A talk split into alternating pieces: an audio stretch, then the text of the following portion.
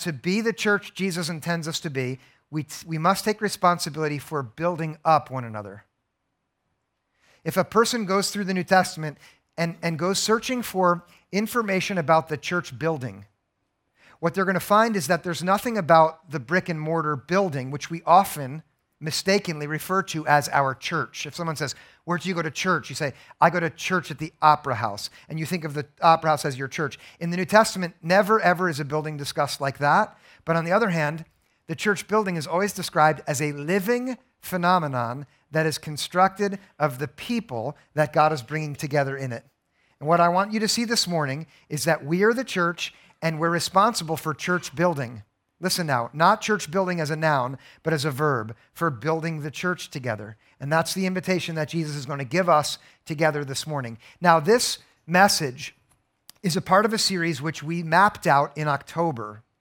And when we mapped it out, Dave and Jared and I sat down and said, here's what the schedule is going to look like. And this was to be the Sunday where we talked about church building. We didn't know then that on Sunday last week, we would find out that we've been invited to start drawing up a contract for a church building that we've purchased just 3.7 miles from here. that's, that's surprising. And I, I want to give you some background. Okay, I want to give you a background when Michelle and I, and that's my wife, when we arrived here at the church, we drew up a list of pros and cons when it came to whether we should decide to come to Renaissance Church and to work here. And, and very high up on my list of pros was they have a building, and so we won't have to worry about changing that. and beside that, it's a great space. Don't you think the Opera House is a great space? It's uniquely inviting. Just the, the atmosphere is so conducive to to building in many ways. And, and it's right downtown. I can walk to 10 restaurants, all of which are equally unhealthy for me to eat lunch at, and I do it all the time. So there's all of these benefits to it. But, but after being here for just six months, uh, the team started to say, we have to start thinking again about getting a new building. And I, inside, I was like, God, no. But outside, I said, of course we do. And, and so there were reasons. The place is, is too small for how many people God has brought here. The, the congregation has doubled in size over the last three years. Uh, there aren't enough bathrooms.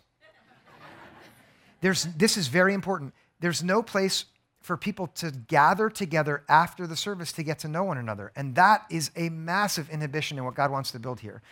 Regularly, I see your faces and think, I want to say hello to them this morning. And then as, as, the, as the time ends, there's no way.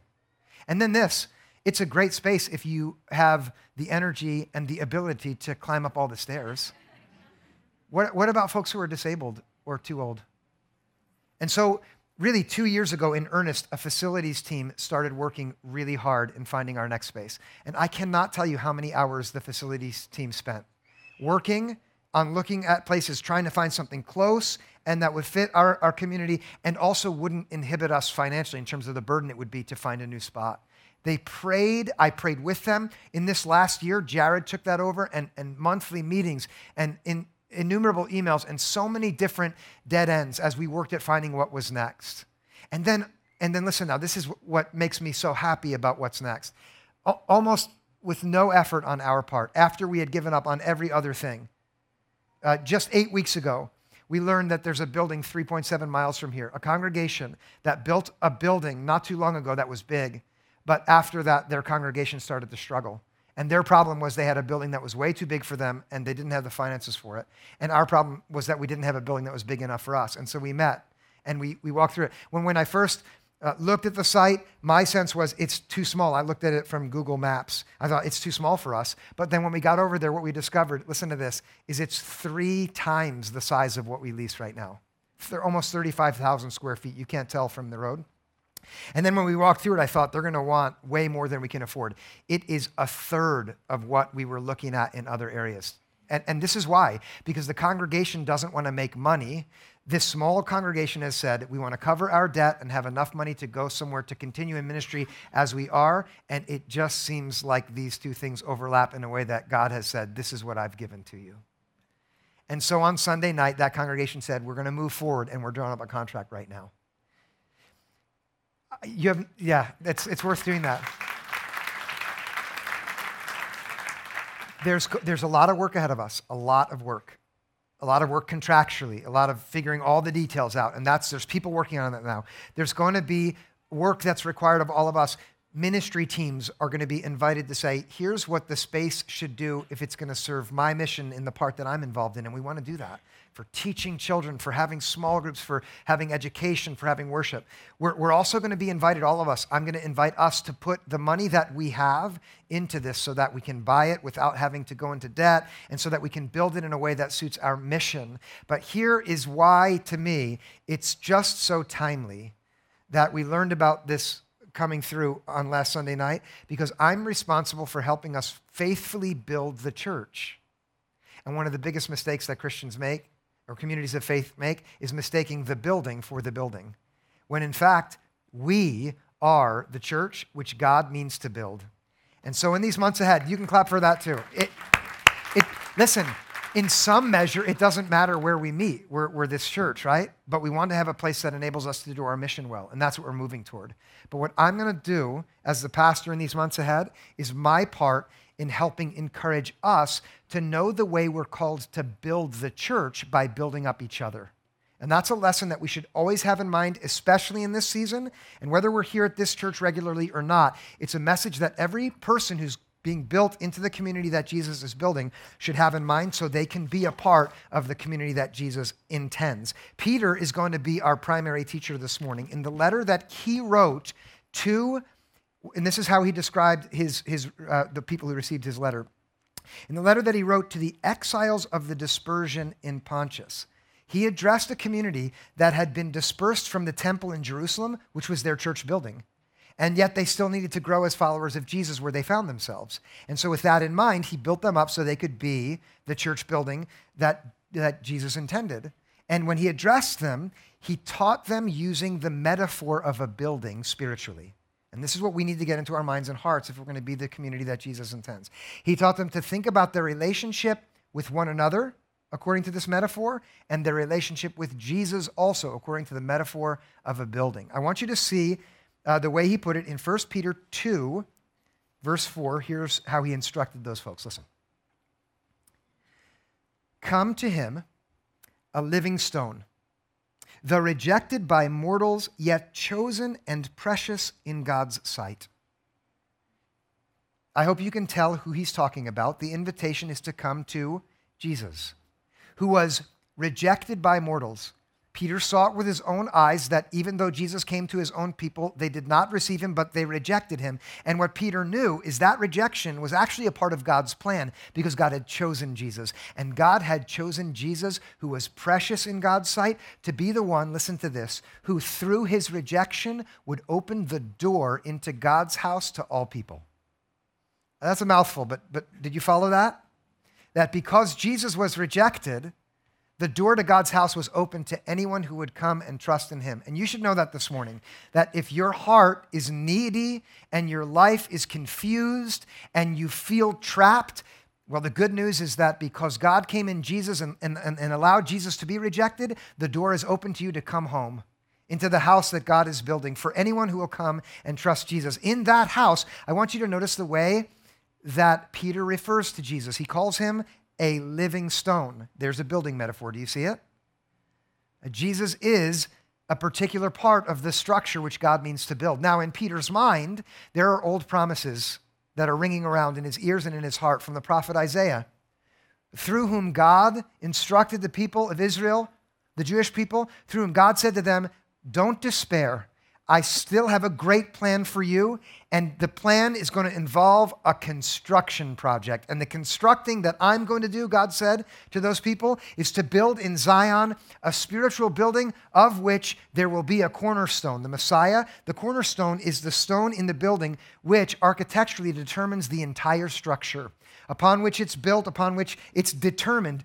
Jesus, Messiah, is going to come, and though he's rejected, his rejection will contribute to his being the foundation upon which this new building will be built. And the invitation which Peter gives to all of us now is to come to him, to come to Jesus. And listen, if you'll come to Jesus, he'll receive you because he is through and through grace and love. And if you come to him as Peter intends here, watch what happens. This is verse 5. And like living stones, let yourselves be built into a spiritual house, to be a holy priesthood to offer spiritual sacrifices acceptable to God through Jesus Christ.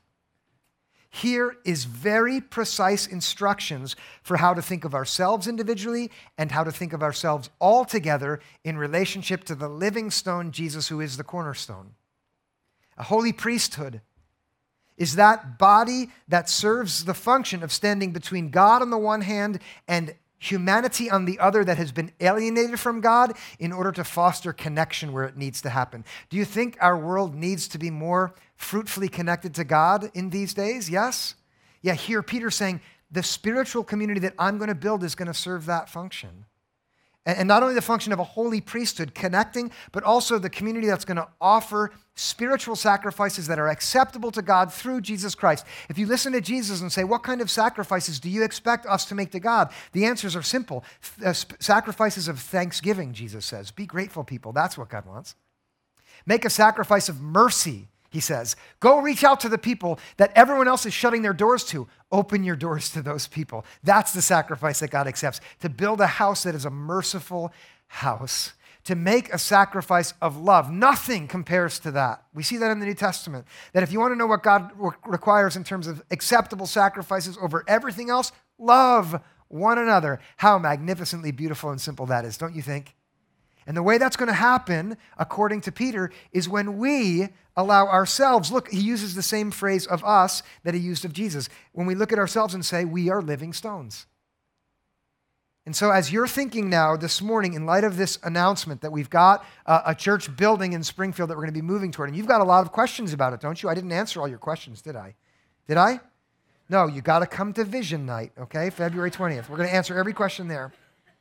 But before you start asking that, I, I'm asking you, I'm, I'm challenging you to accept God's word, which tells you think of yourself as a living stone.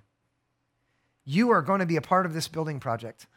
And the way you're going to do that is you're going to say, All right, I'm a stone in this building. I'm one of the components, the architectural components that God's going to be using to construct his church there. And you have to look at yourself like that. Not thinking of the building as that thing, but this stuff here all being brought together.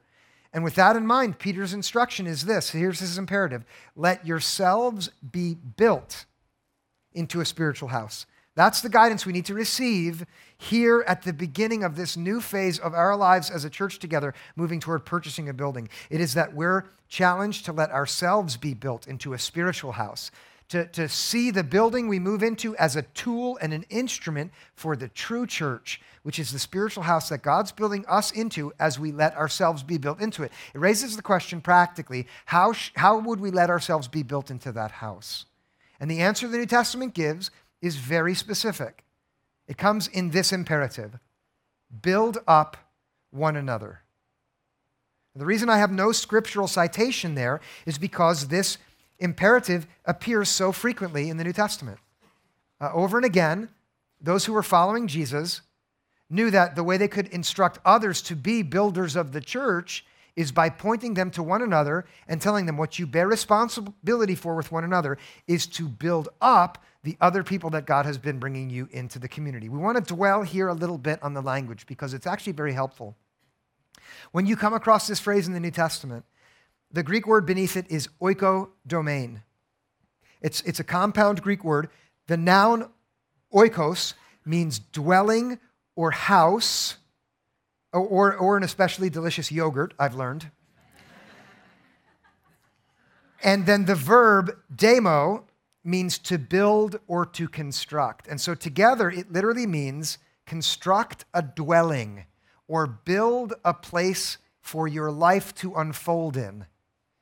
And so when the, when the apostles, when, when the disciples instruct the communities of faith to be concerned with oikodomēn, he's saying build a life together where you can dwell so that your building up of one another builds the spiritual house that Jesus means to build for his purposes. Outside of the Bible, oikodomēn, uh, it was first literally used for the construction of a temple or a home or even the pyramids. You can find it in the ancient literature in that way. But early on, the Greek moral philosophers saw the metaphorical potential in this word and they adapted it in order to instruct their students for how to make progress intellectually, spiritually, and morally. Okay, Epicurus, for instance, was one of the earliest to do this. In, in 300 years before uh, Peter appeared on the scene, um, Epicurus developed a system of soul formation. He was a philosopher who believed in the potential of philosophy to actually form the souls of people so that their lives would have less fear, more peace and happiness, so that they would be free of unnecessary fear. And in that way, they would construct a dwelling in which their lives could unfold better than in other ways. His pro- it sounds good, don't you think? His process for enacting philosophy, if some of you are like, I had philosophy 101 nonsense no philosophy haters here from college? Some of you are dreading the fact that your children are saying, I think I'm going to study philosophy in school.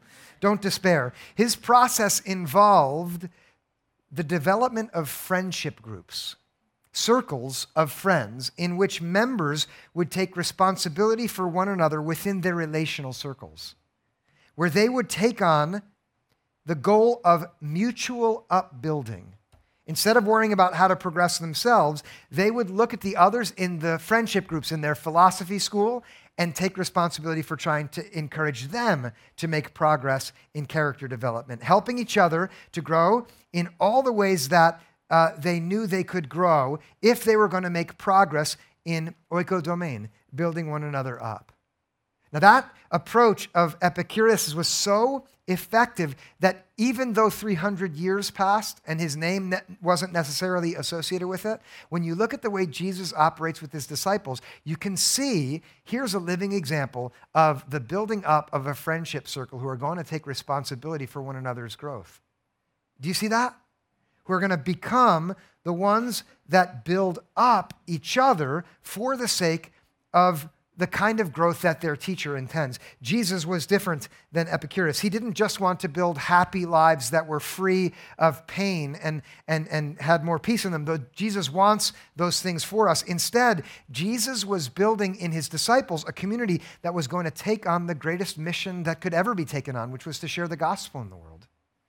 And not only that, he promised that after he departed, and, and no other teacher had done this before, to be present spiritually with his students through the power of the Holy Spirit to enable them to do for one another what they couldn't otherwise do, oikodomene. That is, Jesus promised to build up his community, his church, so that it could carry the mission forward of sharing the gospel. And he also promised to be present in that spiritual building as the cornerstone, as long as they would endeavor to do what needed to be done so that they could be the community he intended. And that is to build one another up. So here we are in 2020, and it's the wintertime. And by the late spring or early summer, we will be in a new physical building God willing, would you pray for that, please? Yes? And then the question comes down to okay, once we're there, how will we take responsibility for church building? And what I've got is the most practical guidance I know how to give and that is five instructional words for builders, which come from the New Testament's way of teaching us how to build one another up. Okay, I want you to consider this a five word manual for how to be a builder of others. And that's how you're meant to look at yourselves. That's what Peter taught us to say, I'm a living stone who's responsible for building other living stones into this community. How will I do it? Here's instructional word number one it is encourage. Over and over again in the New Testament, when we see the language of church building as a living phenomenon, we see this word encourage in immediate connection with the teaching about building up one another. I want you to look at 1 Thessalonians 5:11 for an example. There it says encourage one another and build up each other even as you are doing. Now, Paul wrote that to the community in Thessaloniki because there he saw men and women who were living the gospel by building up one another through their mutual encouragement. And so, for us, our first go to strategy when it comes to building the church is going to be to look at the people around us and ask ourselves, how can I encourage that other person and in that way build them up? Do you know that all around us are people's uh, people whose lives have circumstances in them which make them feel the opposite of courageous, which instead make them feel afraid and giving up. Do you know that? Are, so, are some of you able in this morning to acknowledge that, that that's where you are? Yes or no? Yes, some of you are. And, and, and what you represent for those others of us who are in this church is our opportunity to build up the people around us through encouragement. That is, if you're feeling discouraged because of life, then that's our opportunity to be good church builders by building into you courage. And I'll tell you, the potential for that is hard to overestimate. I see it with my own eyes. The unique gifts that God gives us in opportunities to build each other up by simply deciding to go to the people around us and strategically encourage them.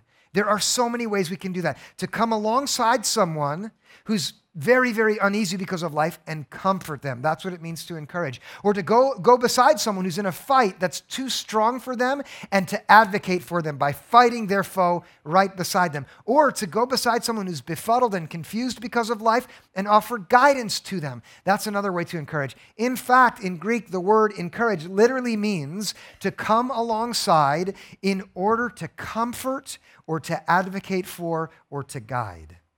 And this is our first instructional word to look at the people around us and where someone's uncomfortable, to come alongside them to speak some words of comfort or to offer the, the comfort of not saying anything. Haven't you ever been comforted by a good listener?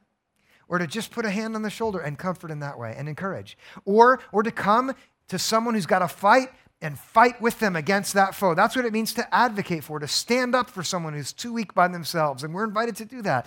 Or to guide someone who's lost by giving them words of wisdom and encouragement. And we're called to do that in the church. And that's the first way that we're going to build each other up encouragement. Now, we need to add immediately a second instructional word which offers some limits, okay, on how we encourage with our words, since can you admit this? It's easy to go too far when you try to cur- encourage someone when you start telling them how they can improve. Has that ever happened to you? Where someone's encouraging you and it's like they know everything and they're just giving it all to you. And the only reason I know about this is because I'm prone to do this. There's a thin line between helpful encouragement and unhelpful criticism. Can someone say amen? So here's the second key word for us who want to encourage through our words it's edit. It's good to use your words to encourage, but sometimes the best way for you to build up is to shut up. Hmm. To edit what comes out of your mouth. Maybe even to stop talking and in that way build up somebody. Here, look at how Paul offered guidance to the, the church in Ephesus. In 429, he said this Let no evil talk come out of your mouths, but only that which is useful for building up one another. And this is stunning. He sets in juxtaposition two different kinds of speech. On the one hand, that which is useful for building up, and on the other hand, evil. And if you follow him strictly, it means anything that doesn't build up falls into the category that he calls evil. And so that means when I go to my colleague and I want to offer feedback about his performance, and really it's just veiled criticism to make me feel better about myself, I shouldn't say it at all unless it builds him up. If it's not going to build him up, I should just be quiet because otherwise that's evil. Or when I have a daughter who made the very mistake I warned her not to make, even though I incessantly told her, this is what's going to happen if you do it. Anyone been in that situation? And then she comes to me and she feels bad because she knows I, I told her that and, and she, she feels awful because of how hard things are, that I don't build her up by saying, I told you this was going to happen, didn't I? Anybody else do that? No, we've never done that. Or if your spouse is frustrating you again by doing that same thing, nobody in here knows what that's like, right? And he needs to change what he's doing. But you know that if you open your mouth when you're feeling like you are right now, that you're going to tear him down. So before you speak, edit. And that's the, that's the lesson here. Leave some of the things that could be said out. If it's not going to build up, don't say it. And it's not just in relationships at home or at work or with our family that we have to learn this, but also in the church. Don't you know that we Christians can be chronically, well, chronically guilty of saying too much? Right? Every time a disciple makes a mistake or thinks differently than you do and they're wrong, you don't always need to go and tell them that. You don't. Or every time another Christian is operating in a way that you don't approve of, it's not that important as maybe you think to make sure everybody around you knows that you are sure that they're wrong. Uh, okay, that of course, sometimes to faithfully build up, we do need to do some demolition first. We do, we do need to do that. We have to be, uh, we have to take responsibility for admonishing one another. And in fact, I'm going to talk about that next week. One whole message for that. But for this morning, we have to know that discerning the line between helpful build, building up or encouragement through our words and, and just destructive criticism is a very thin line, and we need God to guide us. And that will mean often we have to edit. We don't have to say everything that we're thinking of. And that's the second one. Isn't that a great, a great lesson for how to be a good builder? Yes? Yeah, please let's take that to heart. Now, there's a third, a third instructional word. It's along these same lines, and it's the word adjust. Uh, sometimes, in order to encourage, and also edit effectively, we also need to adjust the way that we've always done things, especially when our way of doing things are experienced by others as tearing them down, even if, strictly speaking, we are completely justified in behaving in that way. And here I'm asking us to be really mature, okay? Because this is not easy. Right, for, and I'll make it personal about me. For instance, I happen to be very good at being critical. It's one of my gifts.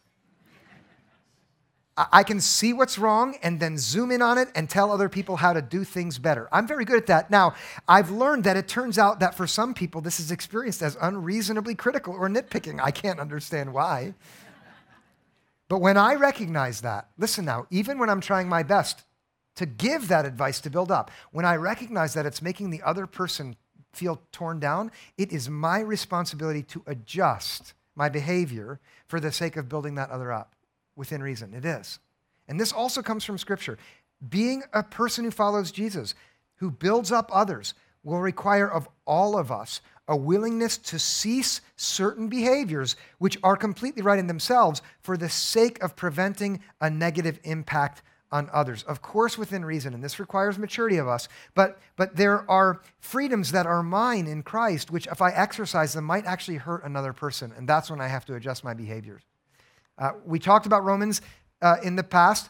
Paul had a community where people were exercising their freedom to eat whatever they wanted and to enjoy wine reasonably. But in that community, there were some people who, who, who, were really hurt by that. And so here's what he wrote. Look at it. And this is our rule 1421. It is not good, sorry, it is good not to eat meat or drink wine or do anything that makes your brother or sister stumble. That was the rule for him. If you have a behavior which in itself is right, but on the other hand causes someone that you're building with, another living stone, to fall out of the building, when that happens, be willing to adjust your behavior within that circle of influence you have. If you discover that a behavior or attitude of yours is making them fall, stop doing it.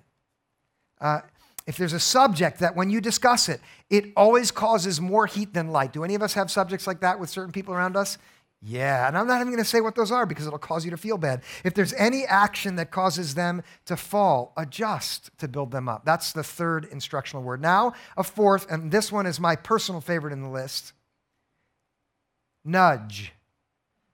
Okay, not nudge like the noun, but nudge like the verb. Because sometimes, listen, to move in the right direction, you need someone to prod you. Is there anyone else like that who gets stubborn and stuck in ruts and you're only going to go the right way if someone puts their elbow in your side? In the church, we can build one another up by nudging one another toward doing what is good. Now, I borrowed this term from the field of behavioral economics, and some of you might have come across this if you work in the certain uh, fields. But, but nudge in that, uh, in that community describes any strategic positive influence which is engineered to move a potential customer toward a particular goal. All right, stay with me. Here's how the nudge is defined it's any aspect of the choice architecture that alters people's behavior in a predictable way without forbidding any options, but creating the conditions that are more likely to reinforce behavior that goes toward a beneficial outcome. Uh, here's a specific example. If you want to increase the health of, of, of a consumer body within a particular locale, you encourage the stores to put the fruit at eye level instead of the Doritos at eye level and you nudge them toward better behaviors in that way. The author who the, wrote the book of Hebrews in the Bible uh, encouraged the community of faith, that's us here, to be creative in the way we nudge one another toward the kinds of things that will build us up. Look at these words in Hebrews 10 24. Let us consider how to provoke one another on to love and good deeds. That's guidance for us that says think strategically together about how you can set others up to be more successful in loving the people around them. Uh, strategize together on how to nudge each other in the right direction. Now, of course, this will be hard for us to do. There's so many of us here if we don't know the people around us. But think back to Epicurus and his guidance that you should form friendship circles where you take responsibility for one another. Here, think of the people that you spent time with on Saturday night, hanging out with and laughing with. Or the folks who you're going to have over to your house. And if you don't have anyone over from, uh, from church to your house for dinner, change that. Invite them over so you can build each other up. But then he says, look at one another and think, how can I push them in a direction that's good for them creatively? When I was a kid, my father was an expert nudger.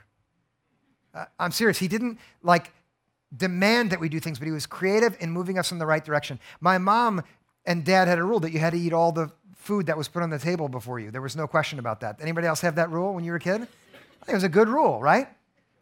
My mom used to serve pea soup, and that did not look good or sound good to kids who loved potty humor. And it was, it was served to us in a, a glass bowl that was big enough for us to take a bath in when we were kids, and we had to eat it. And, and, and instead of fighting, my father, I remember the first time she put it out there, my father took a $1 bill out and he slid it under the bowl, and he said, When you can read the serial number on that bill, it's yours. And we ate the whole bowl and loved pea soup after that because it was absolutely delicious. But here I'm asking you to consider exercising that kind of creativity in the other people around you who are trying to follow Jesus, who need help figuring out how to love or how to do good things. Uh, maybe, maybe you think, I can't get myself to do that. Do some of you struggle with that? Maybe you take your eyes off of yourself and try to make someone else do it and let someone else take responsibility for that for you. Should you give dollar dollar bills to make it happen? Maybe. Inflation, that was a long time ago. It might be more than that. But I'm not saying, well, maybe. Maybe use whatever you have to encourage the people around you to, to be moved toward love and good deeds. That's the fourth word. And now the fifth. And this is the broadest instruction, and I've saved it for last because it's the broadest. It's the word share. Uh, not, not just in the sense of giving objects to people, but rather being open with your lives with one another. And here's where we have to decide to take responsibility for connecting to some people that are in this church. Not everybody, there's too many. But deciding to sit together, and then when we're together, not holding onto our lives with a tight fist, but rather opening them up. And that means being real with each other. Uh, really, the deep reason that we've put time and energy into, uh, into inviting people into small groups in this church, whether it's a community group or a discussion group or one of the groups that help support people through their life, life, life challenges, is that we're, we're sure that only when you begin to share your lives together can you actually take responsibility for building each other up as living stones into the church that we're responsible for building. Uh, the way Paul put it in Romans is perfect. It's Romans 12, 15. It's almost like a slogan Rejoice with those who rejoice, weep with those who weep. I think that's a, a, poetic way of saying share your lives together sincerely. And that means when you're excited about something because there's a victory in your life, tell the people in your friendship circle about it and then rejoice with each other. Be glad.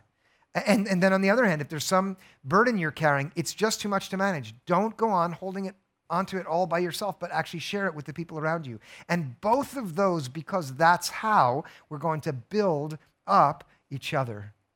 Now, look at all five of them. Uh, these five uh, are, are meant to be in the months ahead, especially. Our guidance to save us from the mistake that we're going to be tempted toward as we start really putting energy and resources into this church building uh, that, we've, that we've bought in Springfield. It's going to be uh, consuming. And but what I'm going to tell you as your pastor is that I'm going to ask of you and I'm going to commit myself to pay attention to the true church building that we're responsible for. And that is a church building that's going to be built up as we choose to encourage one another, and in that way build up the church. As we're disciplined with the way that we talk to one another, so we edit what we could otherwise say, and in that way build up the church. So that we take responsibility for adjusting where we need to. And we'll need to do that, yes? Uh, the more of us, the more that will be a responsibility. and adjusting together, uh, encouraging and editing and adjusting together so that we can nudge each other onto the great things that God wants us to do. Uh, for one another and then through us for this world which he loves. And that will require us to be committed to sharing with one another. And in that way, all of us are going to be building the church building. Will you be a part of that with me and everyone else in here? Yes or no? Yes. And if not here, listen, if not here, if you're from somewhere else, go back to that other place and bring that attitude toward the building up of the body there. And here's why listen, because God has amazingly good things to do through the holy priesthood, through the community that's offering the sacrifices that are acceptable to God through Jesus Christ in the world. It is to be the community that brings his love where it is needed right here and right now. Shall we do it together?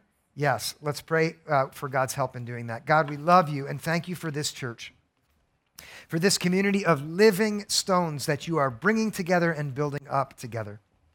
God, we thank you for your word, which offers clear guidance for how to do that.